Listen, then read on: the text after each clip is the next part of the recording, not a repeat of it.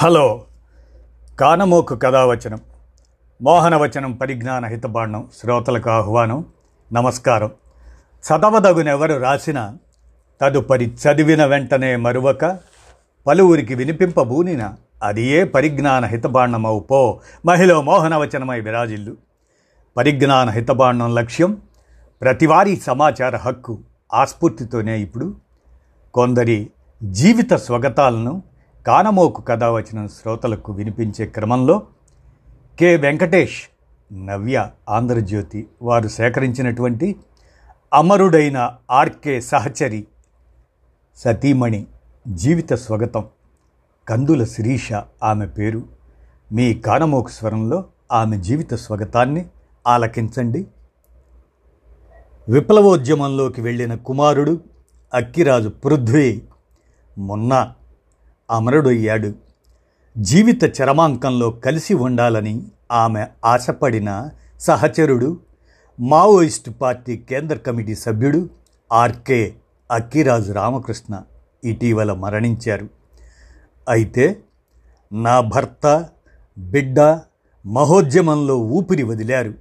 వాళ్ళది ప్రాణత్యాగం. కనుక ఎవరూ జాలి దయ నాకు అవసరం లేదు అంటున్నారు. కందుల శిరీష ఆర్కే జీవిత సహచరిగా ఆయనతో తన జ్ఞాపకాలను నవ్యతో పంచుకున్నారు. అది వారిద్దరూ నేర్పారు. ఏమిటో అది? విందాం. ఆర్కేకు ఆరోగ్యం సరిలేదని తెలుసు కానీ మరీ ఇంత సీరియస్ అనుకోలేదు. కష్ట సమయంలో నేను ఆయన దగ్గర లేకపోయాననే బాధ నా మనస్సును మెలిపెడుతుంది. ఆర్కే ఆయన నుంచి నేను చాలా నేర్చుకున్నాను. ఆయనకు విప్లవోద్యమ ప్రయోజనమే ప్రథమం. నేను మరింత రాజకీయ అవగాహనతో ఎదగాలని ఆయన ఆకాంక్షించారు. బాధ్యతల కారణంగా నాకు ఎక్కువ సమయం కేటాయించలేకపోయేవారు. మీ గుర్తుగా నాకేదైనా ఒక చీర కొనివ్వండి. అని మొదట్లో రామకృష్ణన్ కాస్త సతాయించేదాన్ని. అయినా తాను మాత్రం మీకు ఇష్టమైంది కనుక్కోండి కొనుక్కోండి కామ్రేడ్ అంటుండేవారు. ఆ సమయంలో మా మధ్య చిన్న చిన్న పోట్లాటలు సాగేవి. బాబు పుట్టినరోజు నాడు తప్పకుండా ఉండాల్సిందే అనేదాన్ని. ఆయనేమో వెళ్ళాలి అనేవారు. ఎప్పుడూ రాసుకుంటూనూ చదువుకుంటూనో కూర్చుంటారు. నాకు కాస్త సమయం ఇవ్వండి అనేదాన్ని. అప్పుడు ఆయన ఓహ్ సారీ కామ్రేడ్ పనిలో పడి మర్చిపోయాను అంటుండేవారు. ఆయన క్రమశిక్షణ నిబద్ధత నన్ను ఆశ్చర్యానికి గురిచేసేది నా ప్రేమకు గుర్తుగా ఆయనకు శాలువాలు స్వెట్టర్లు చొక్కాలు పంపేదాన్ని. ఆయన వాటిని దాచుకోకుండా అవసరమైన వాళ్ళకి ఇచ్చేసేవారు. ఆ సంగతి తెలిసి నా కర్మ కామ్రేడ్ అనేదాన్ని అప్పుడు ఆయన నవ్వుతూ మీ జ్ఞాపకాలు ఆ వస్తువుల్లో కాదు నా హృదయంలో ఉంటాయి కామ్రేడ్ అనేవారు. ఇలా చాలా సందర్భాల్లో నేను వ్యక్తిగత ప్రయోజనాలకే ప్రాధాన్యం ఇస్తూ ఆయనతో వ్యవహరించాను. అప్పుడు ఆయన నాతో ప్రవర్తించిన తీరు మాటలు నాకు విప్లవోద్యమ బాధ్యతను గుర్తు చేసేవి.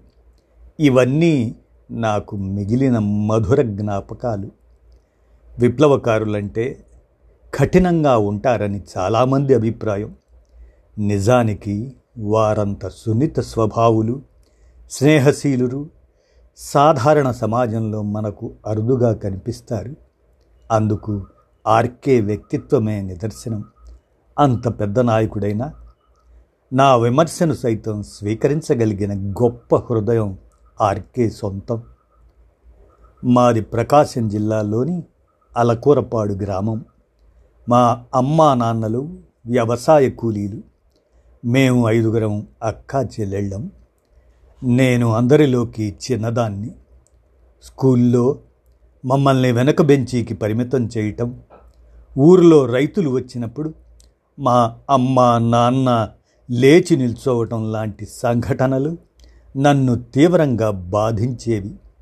అదే సమయంలో మా బావ కళ్యాణరావు ఇంటికి వచ్చే సృజన క్రాంతి ఆ పత్రికలతో పాటు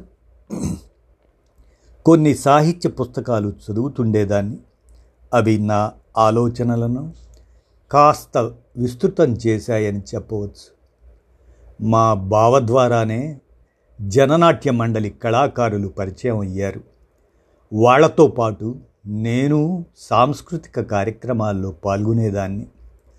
కుటుంబాల్లో మహిళలను అణచివేసే పితృస్వామ్య భావజాలం సమాజంలోని కుల వివక్ష నాకు విప్లవోద్యమ పార్టీలో కనిపించలేదు.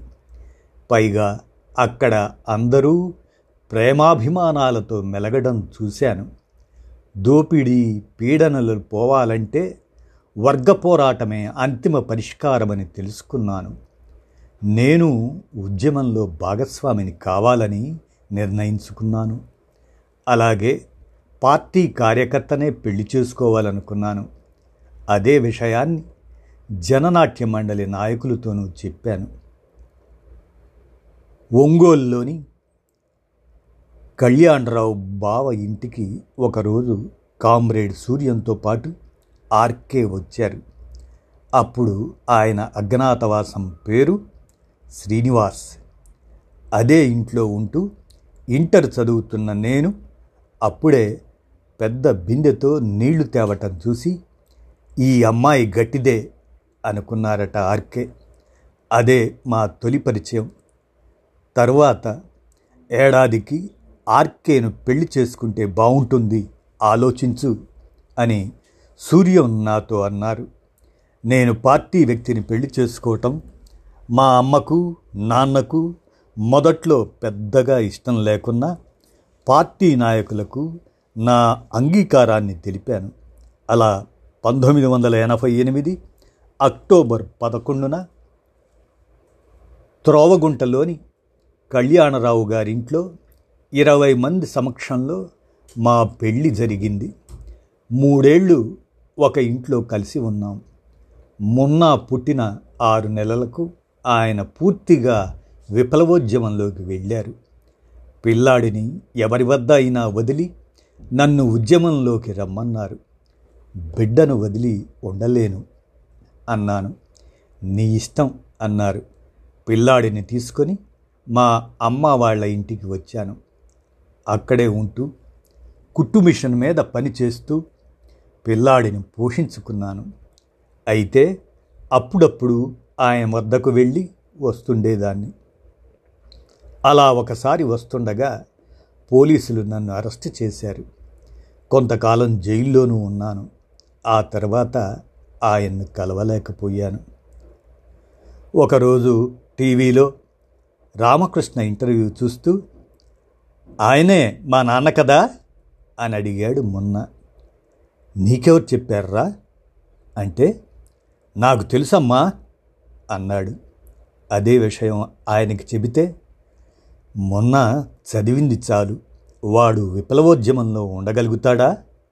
అని అడిగారు. మొన్న అక్కడ ఉండలేడు. అయినా నీవు చేసేది కాకుండా వాడిని కూడా లాగుతున్నావు అన్నాను కోపంగా. అదేంటి కామ్రేడ్? మరి ఇతరులకు మనం చెబుతున్నదేమిటి? అన్నారు. ఆయన అయితే అది నిర్ణయించుకోవాల్సింది మొన్నానే అన్నాను. తండ్రి కొడుకులు ఇద్దరి స్వభావం ఒక్కటే. ఇద్దరికీ సమాజం అంటే దినపత్రికల్లో నిత్యం ఎన్కౌంటర్ వార్తలు వస్తుండటం అవి చూసి వారిద్దరికి కూడా సమాజం అంటే విపరీతమైన మమకారం. నాకు తెలియకుండానే మొన్న విప్లవోద్యమంలోకి వెళ్ళాడు. నన్ను విడిచిపెట్టి ఒక్కరోజు కూడా ఉండలేని మొన్న ఎంతగా ఎదిగాడనేది వాళ్ళు వీళ్ళు చెప్పగా విని ఆశ్చర్యపోయాను. మొన్న మున్నా నుంచి నేను చాలా నేర్చుకోవాలి అని ఒక సందర్భంలో ఆయన కూడా అన్నారు. చిన్న వయసులోనే సమాజాన్ని అంతగా ప్రేమించి నమ్మిన సిద్ధాంతం కోసం జీవితాన్ని త్యాగం చేసిన మున్నాకి తల్లిగా గర్విస్తున్నాను. బహుశా పాతికేళ్ళ కిందట అనుకుంటా. దినపత్రికల్లో నిత్యం ఎన్కౌంటర్ వార్తలు వస్తుండటం చూసి ఆయనకు ఏమైనా అవుతుందేమోనని భయం వేసింది. అదే సంగతి ఆర్కేని కలిసినప్పుడు చెప్పి కన్నీళ్ళు పెట్టుకున్నాను. అప్పుడు తాను నా చేతిని తన చేతుల్లోకి తీసుకొని నాకు అరవై ఏళ్ళు వచ్చే వరకు ఎలాంటి డోకా ఉండదు. ఆపై చెప్పలేను. అయినా నీవింత ధైర్యపడితే ఎలా? భయపడటం విప్లవకారుల లక్షణం కాదు అని నాలో ధైర్యం నూరిపోశారు. సరిగ్గా మా పెళ్ళైన పదేళ్ళకు అనుకుంటా అక్టోబర్ పదకొండున నేను ఆయనతోనే ఉన్నాను. అదే రోజున అజ్ఞాతంలోనే ఏదో ఒక సమావేశం జరుగుతుంది. ఆ వేళ మా పెళ్ళి రోజు అని తెలిసి కొందరు మహిళా కామ్రేడ్స్ సేమియా పాయసం వండి పంచారు. ఆ సంగతి తెలిసిన ఆర్కే ఇది బూర్జువా సంస్కృతి కదా కామ్రేడ్స్ అని మెల్లగా వారించారు. అప్పుడు అవతలి వారు విప్లవకారులు మనుషులు కారా? వాళ్ళకు ఇలాంటి చిన్ని చిన్ని ఆనందాలు ఉండకూడదా? అన్నారు. ఆర్కే నాతో వ్యవహరించే తీరును మిగతా వారంతా కొనియాడేవారు. ఆయన అంత హుందాగా నడుచుకునేవారు. చాలా మృదు స్వభావి అంతకు మించి ప్రేమమూర్తి అలాంటి గొప్ప వ్యక్తి జీవిత సహచరిని అయినందుకు ఆనందంగా ఉంది. చివరి వరకు విప్లవోద్యమంలో ఆర్కేతో కలిసి నడవలేకపోయాననే వెలితి మిగిలింది. ఒక సందర్భంలో అడిగాను చివరి రోజుల్లో అయినా మనం కలిసి ఉంటామా అని. అందుకు ఆయన చూద్దాంలే అప్పటి పరిస్థితులు ఎలా ఉంటాయో? అన్నారు. జీవితం చివరి దశలోనైనా ఆయనతో కలిసి ఉండాలని ఇద్దరం మొన్న స్మృతులు నెమరవేసుకోవాలని వాడి జ్ఞాపకాలను ఆయన నోటి వెంట వినాలని ఆశపడ్డాను. కానీ అలా జరగలేదు. వాస్తవాన్ని ఆహ్వానించాలనే విషయాన్ని వారిద్దరూ నాకు నేర్పారు. ప్రస్తుతం అలకూరపాడులోనే చిన్న బడ్డీ కొట్టి పెట్టుకుని ఉన్నాను అన్నాను. అదే నా జీవనాధారం. కొడుకును పోగొట్టుకుందని కొందరు నా మీద జాలి చూపిస్తుంటారు. అలాంటి వాళ్ళకు నేను చెప్పేదొక్కటే.